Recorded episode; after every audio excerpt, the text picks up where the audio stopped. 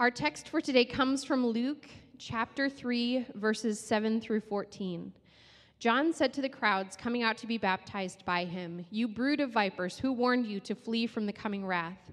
Produce fruit in keeping with repentance, and do not say, begin to say to yourselves, We have Abraham as our father. For I tell you that out of these stones God can raise up children for Abraham. The, the axe is already at the root of the trees, and every tree that does not produce good fruit will be cut down and thrown into the fire. What should we do then? The crowd asked. John answered, Anyone who has two shirts should share with the one who has none, and anyone who has food should do the same. Even tax collectors came to be baptized. Teacher, they asked, What should we do?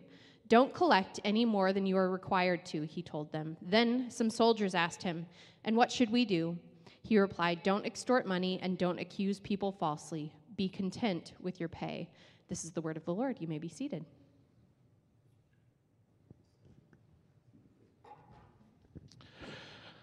All right. Good morning, everybody. How are ya? Did you shovel yesterday? Did you get your workout in? I uh, I got done shoveling and I thought, gosh, I I'm tired, and that's because I turned 38 this week, and that, oh my goodness. No, I I did not say that so that I could get a round of applause. If anything, I, I say that so that you think less of me. The uh, no, but you're, you're 38 and shoveling feels difficult. Feels difficult.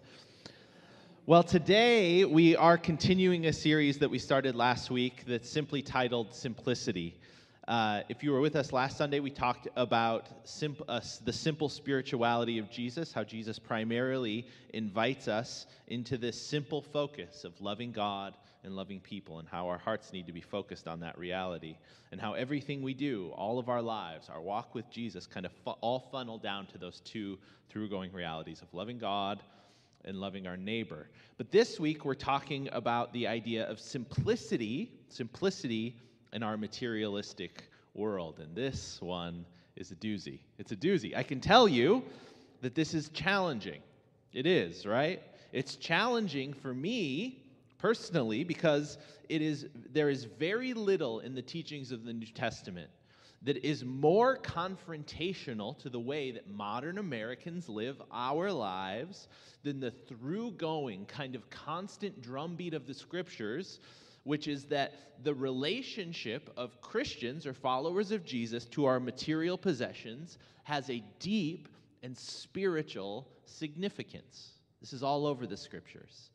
And there has never been a time in history uh, in which there has been a culture and I feel total I don't I don't often like to speak in absolutes, you know, I like to qualify things, but I feel no need to qualify this. There has never been a time in the world in which there has been a more materialistic culture than ours, right? We swim in a materialistic world. And we simply can't deny the fact that it has negative ramifications for our hearts and for the message of Jesus. Now, this idea that the materialism of our time is harming us is so prevalent and it's so honestly on the face apparent that there are many people who aren't even Christians that have begun addressing it out in culture.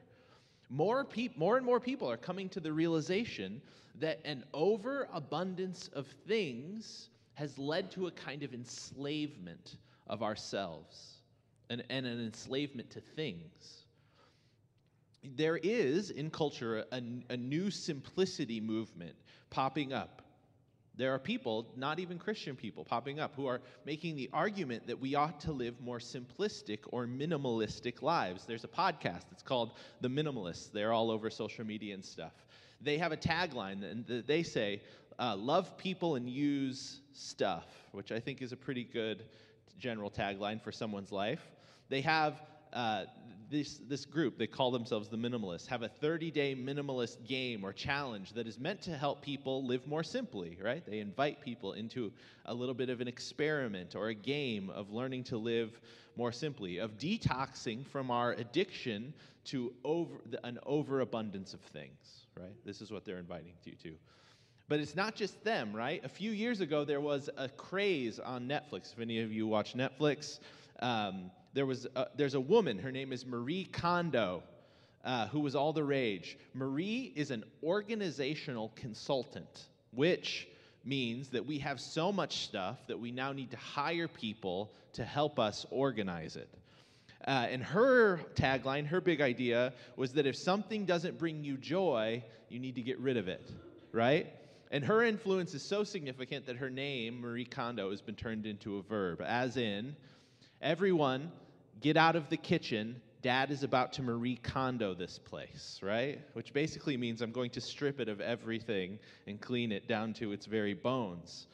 But these are basically non Christian voices who are putting the finger on something that is apparent to anybody who's paying attention in our time. We have too much stuff, and our materialism is so prevalent that it is harming our souls. And so it's important that we open our ears this morning and we open our hearts because Christians have been sounding this bell, this bell of materialism, and the harm that materialism can have on our soul and on the world for quite some time.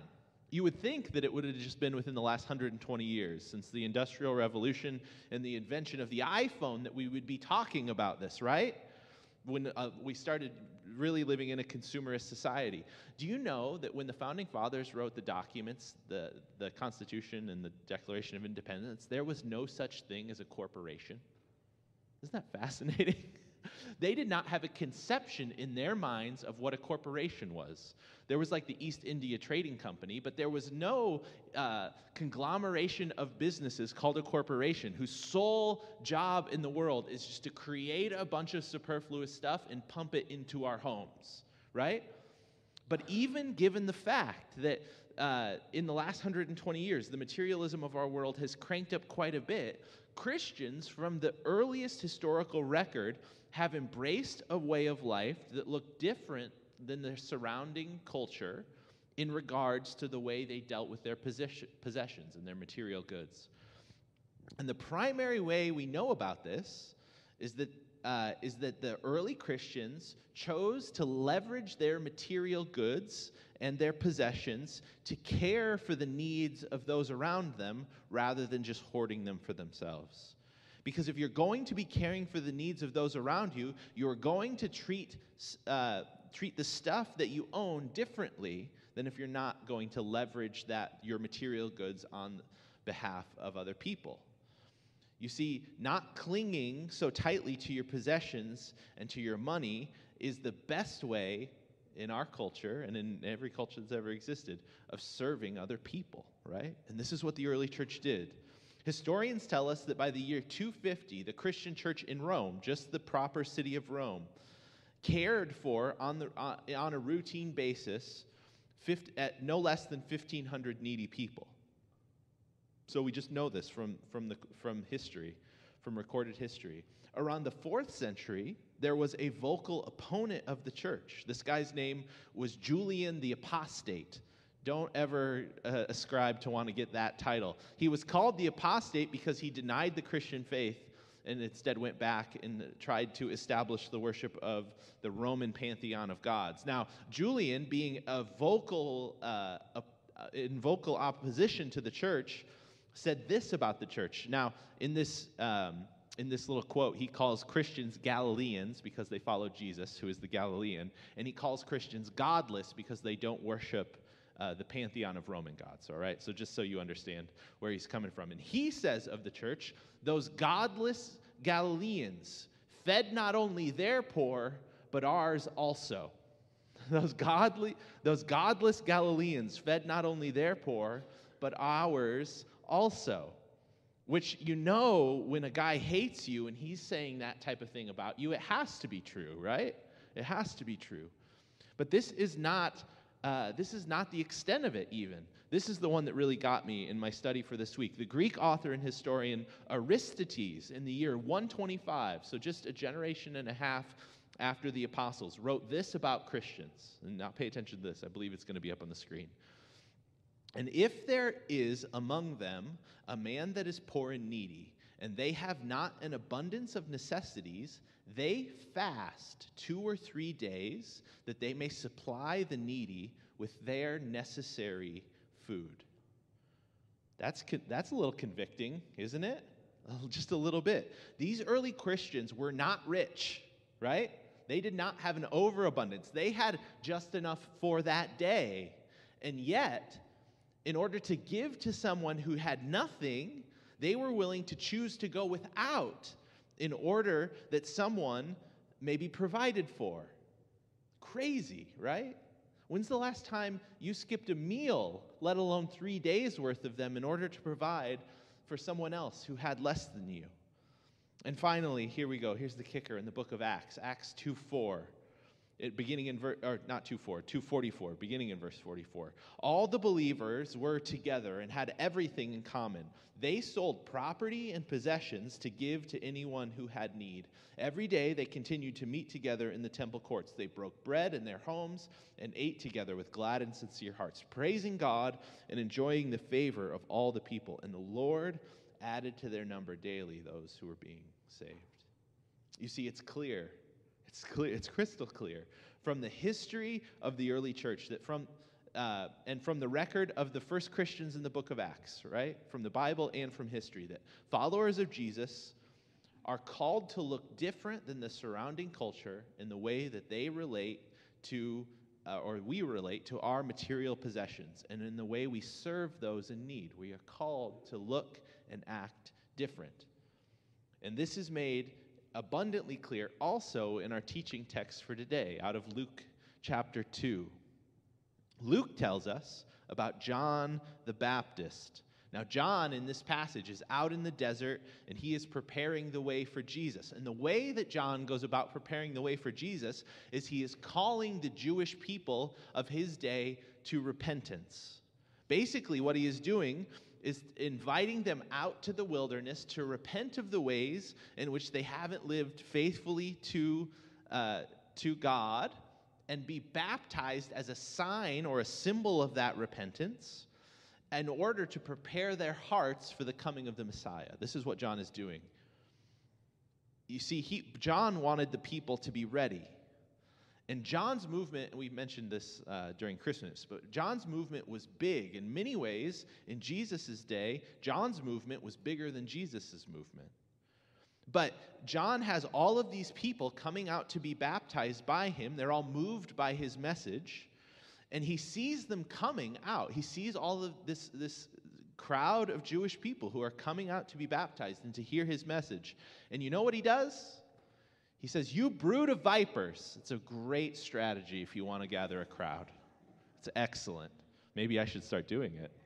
Uh, he, has some, he has some big criticisms for these Jewish people coming out to be baptized uh, because he says they have not been bearing fruit in keeping with righteousness. Now, keep that phrase in mind bearing fruit in keeping with righteousness.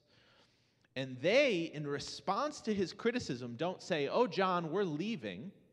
Thanks for calling me a viper. I'm out of here. They say, What do we got to do then, John?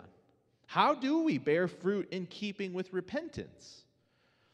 And, and, and that John answers this group. The first group he answers in verse 11, and he says this Anyone who has two shirts should share with the one who has none, and anyone who has food should do the same. So, if you have an overabundance, which in John's mind, an overabundance of shirts is two shirts or cloaks, and an overabundance of food is more food than you need for that day. That's abundance in John's mind in this passage. Then you should give the abundance away. Right? It's pretty clear. This is what John says. So if you have, uh, so if you have more than you need, in a given moment, the extra goes to somebody else. Pretty radical, right? Not the way, not the way we often think in our culture. But so this is what John says to this first group. But then another group comes to John, and these are the tax collectors. And we've talked a little bit before at church about how people felt about tax collectors. Tax collectors were bad dudes. All right? They were not allowed to worship God in the temple. They were the type of people who you would assume would need to repent because they were about, um, they were like, they were like IRS agents who held people at gunpoint, right? This is not a, this is not a group of people that you want to spend a lot of time with. And to them, they ask, How do we do this, right? And he says, Don't collect any more than you are required to, right? So they say, how do, we, how do we bear fruit in keeping with the repentance that you're talking about, John? And he says, Don't collect any more than you are required to, in verse 13. Meaning, don't be greedy, right? And don't line your pockets by taking more than you should from the people who you are imposing taxes on. So, this is what he says to the tax collectors. And then the text tells us, probably even more shocking than the fact that tax collectors came out to see him, soldiers came out to see him.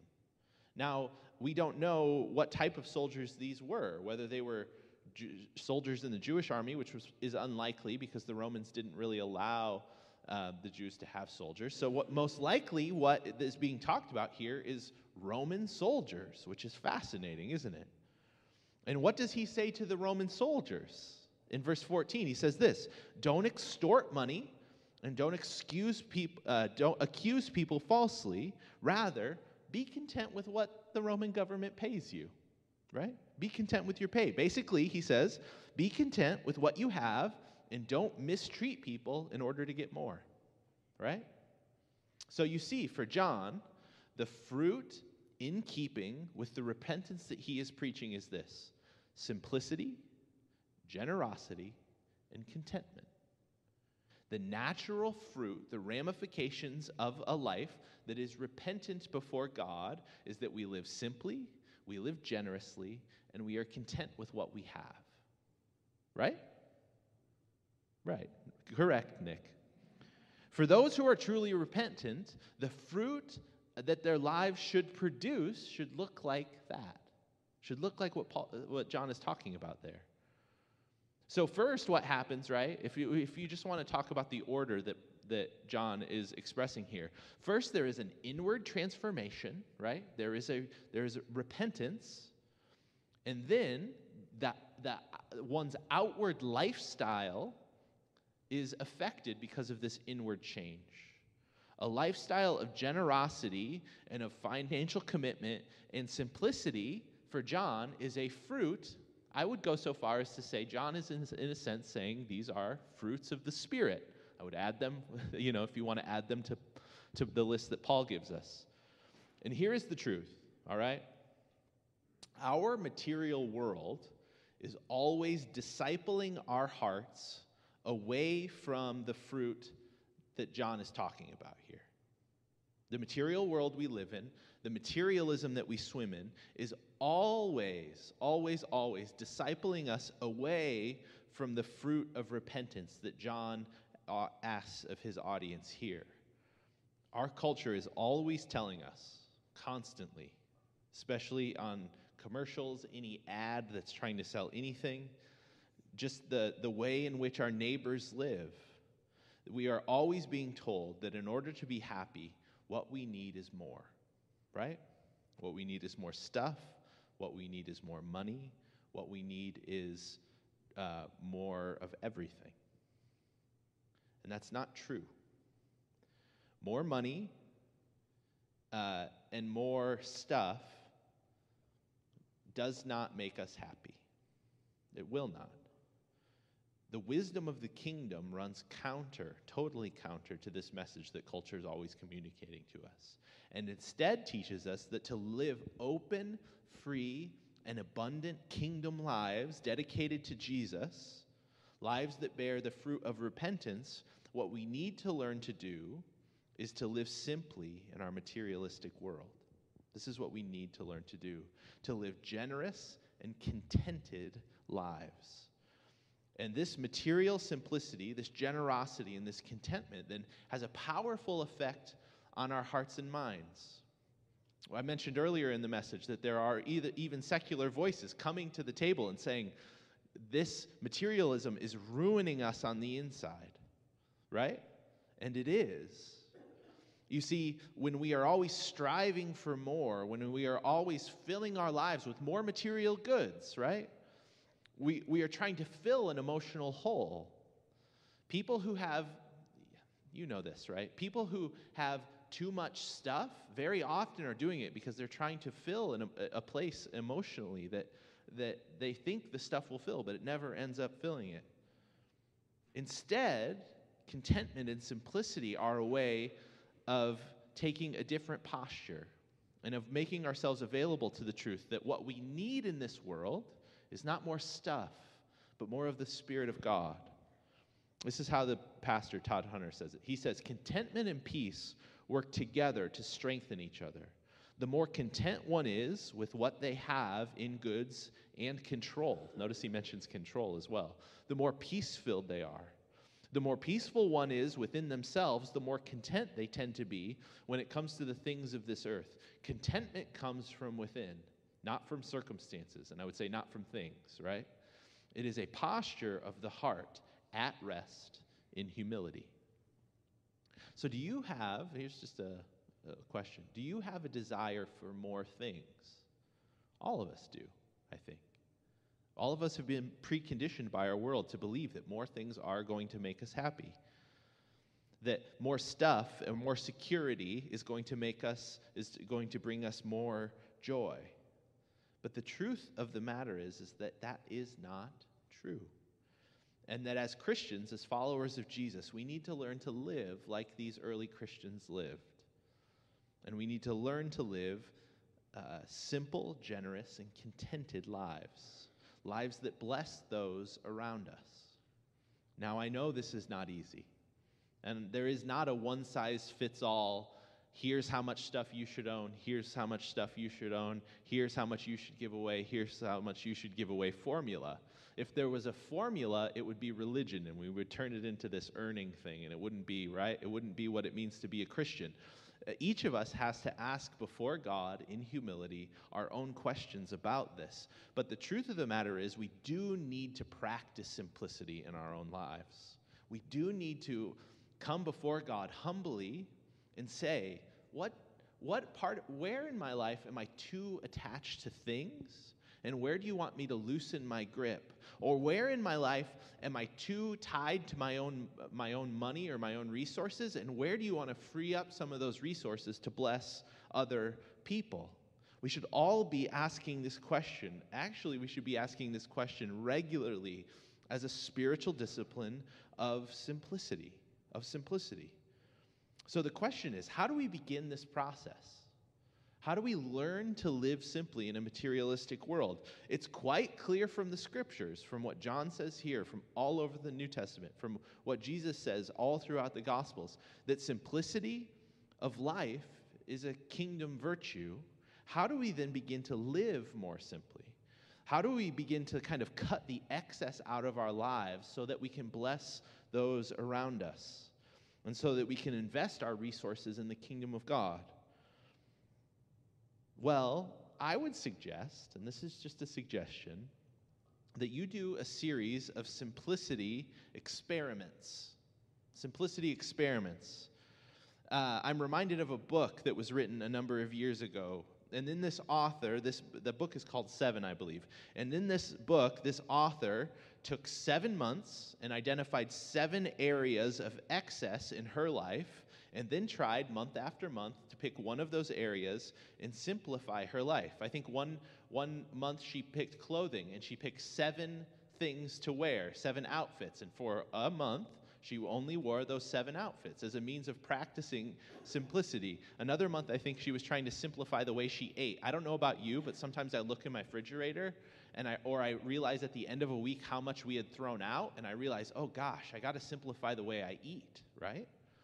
I think one month she just chose seven foods like spinach, bananas, bread, and only ate seven foods for a month.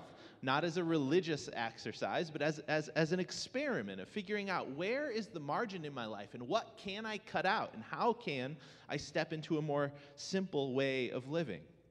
You see, that we should do, be doing some eh, simplicity experiments. I don't know what that is for you. Maybe you just notice that you go to Starbucks or Dunkin' a little bit too much. And as a simplicity experiment for a month, you're, you're just going to go once a week instead of five, right? And you're going to take that resource that you would have put to that, and you're just going to make coffee at home, and then you're going to take the resource that you spent on that, and you're going to give it to somebody in need right? That's a simplicity experiment that we can all practice. Maybe you come to realize that there is some material thing that you own that you put too much energy and stock in. Maybe it's your car, maybe it's a boat, maybe it's your clothing, maybe it's uh, maybe it's something else. I don't know what it is. Maybe you're just a big fan of what are those little tchotchkes? Sacred moments? I don't know. My grandma had them in a in a glass case. I don't know what it is. And you realize, man, I'm putting too much stock in these. Not that the material thing in and of themselves are bad, but that the, the energy and the, uh, the, the stock that I'm putting in these is too much, and that you need to practice decluttering your life a little bit. Maybe the area of excess for you is food or technology, and you need to do a series of experiments. Maybe, we're going to talk about this in another week, but maybe it's this thing, right? Maybe this is cluttering your life in a, in a sense, and you need to do some, uh, some holy experiments to learn to cut that thing out of your life and to realize that you have too much stuff. That you and I, both of us, are too materialistic, and we need to learn to cut some of these things out of our lives. You know, one of the things that, the, that early Christians realized around the, the 300s, the, the 300s, See, around the 300, something really profound happened to the early church. And that profound thing that happened was that the Roman, uh, Roman culture became Christian. Constantine, if you know this, if you know your Greek and Roman history, Constantine converted to Christianity, and he declared that that day that the whole of the Roman Empire was Christian, which was not true, but he was the he was Caesar, and so he could declare it. And at, and at that moment, immediately, excuse me, persecution stopped. And persecution for the, for the, for the Christian church was, was an engine that kept them faithful to God. And as soon as the persecution stopped and everyone in Rome was declared a Christian, many Christians in, in Roman society began to think hey, Roman society ain't bad at all. So I'm just going to climb the social ladder. I'm just going to try to big, build myself a big villa and kind of incorporate myself into Roman society in such a way as that I can grow healthy, wealthy, and wise, or whatever it is, you know? And a movement began to spring up amongst Christians, realizing that the lack of persecution had, had um, in some sense, for these early Christians, made them grow soft and all these Christians, and uh, many of these Christians began to go to the desert then. And they, they lived out their lives in prayer in the desert as a means of weaning themselves off the materialism of Roman society. Fascinating, isn't it? Because they believed that that, that, that materialism of that society was detrimental to their souls we live in a time far more materialistic and far more detrimental to our souls. Maybe not far more detrimental to our souls, but far more materialistic than, the, than Roman society. Like they had ro- running water, but that was about it, right? And we need to take concrete steps towards simplicity and towards generosity. So, part of the way we do this, part of the way we do this is by going to the desert, right?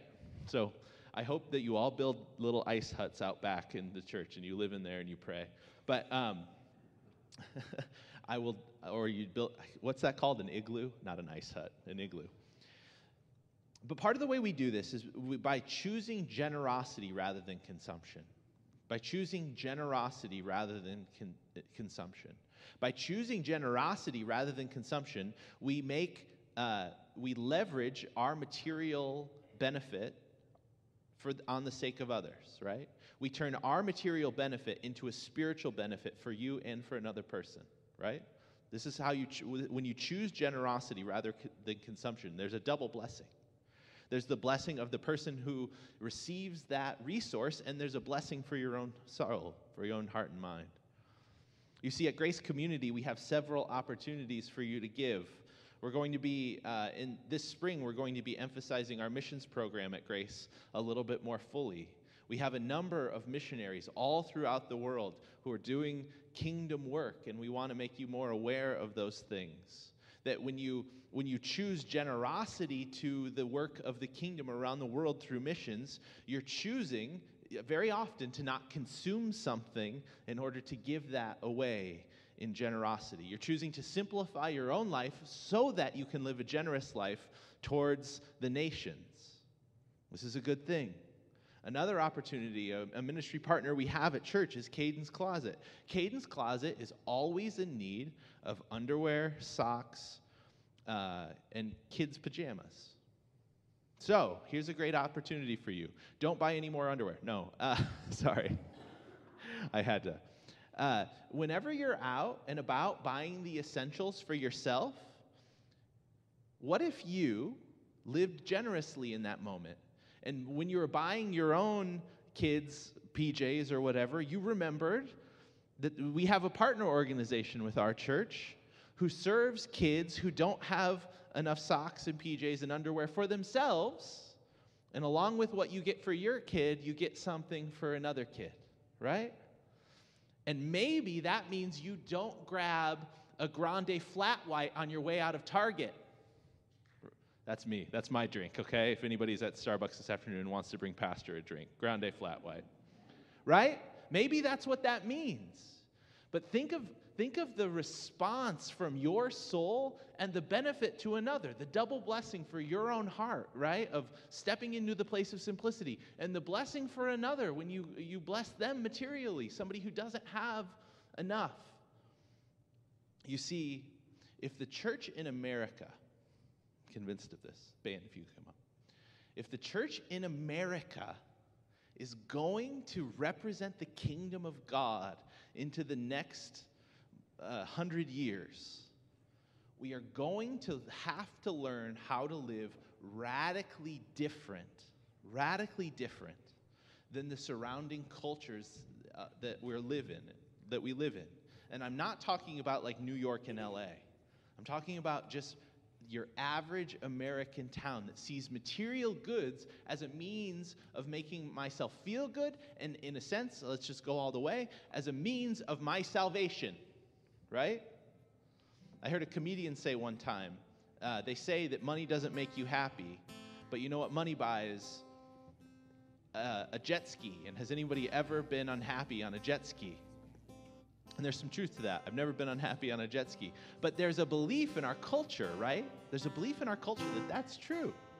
And that through the acquisition of things, I can make my heart happy, or that I could save myself. And it's just simply not possible we, as followers of Jesus, need to devote ourselves to a different way of living.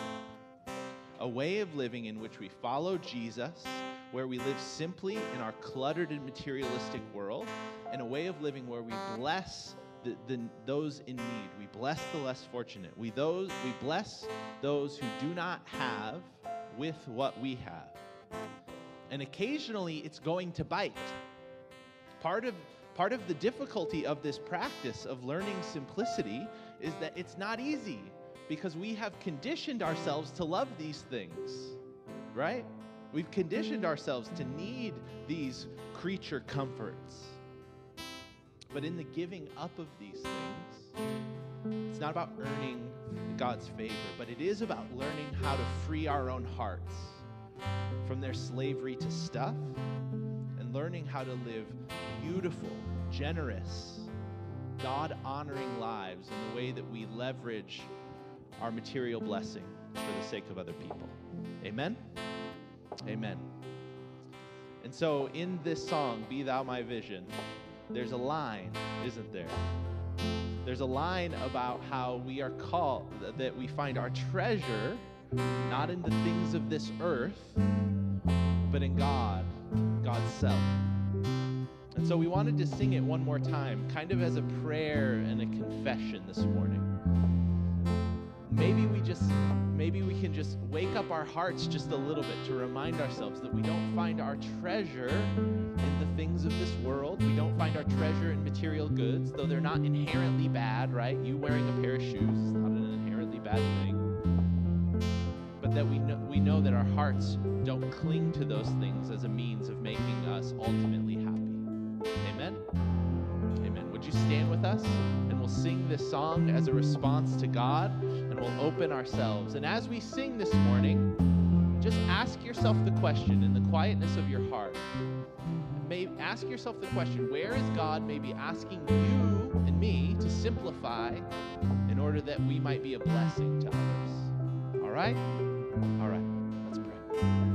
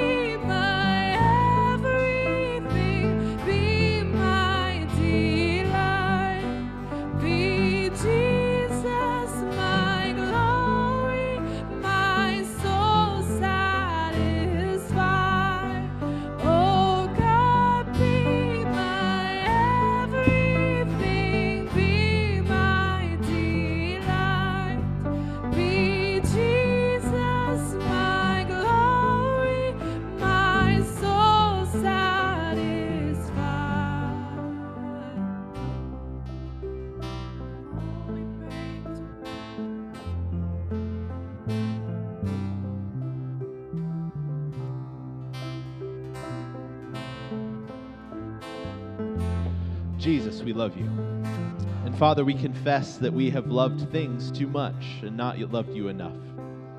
And so today we pray, God, that you would point out to us, that you would put your finger on those, those ways in which you're calling us away from the materialism of our culture and calling us to take steps closer to your heart, to your kingdom. Father, I pray that this week, this week, you would give each of us a divine appointment to communicate your love to someone else by virtue of the way that we can care for them, whether that's with our time or with our words or with our material resource. Would you help us? Would you help us, God, to communicate your love and your grace? Would we care for those in need around us? And would we use, would you free up the resource that you have given us to bless and serve others? Jesus, we're so thankful that you've called us and that you've saved us. And as we go from this place today, would you help us to walk in that reality? And we pray it all in the name of Jesus. Amen and amen and amen. All right. All right. Praise God. Amen. Amen. Would you go today in the grace and in the peace of our Lord Jesus Christ? Amen.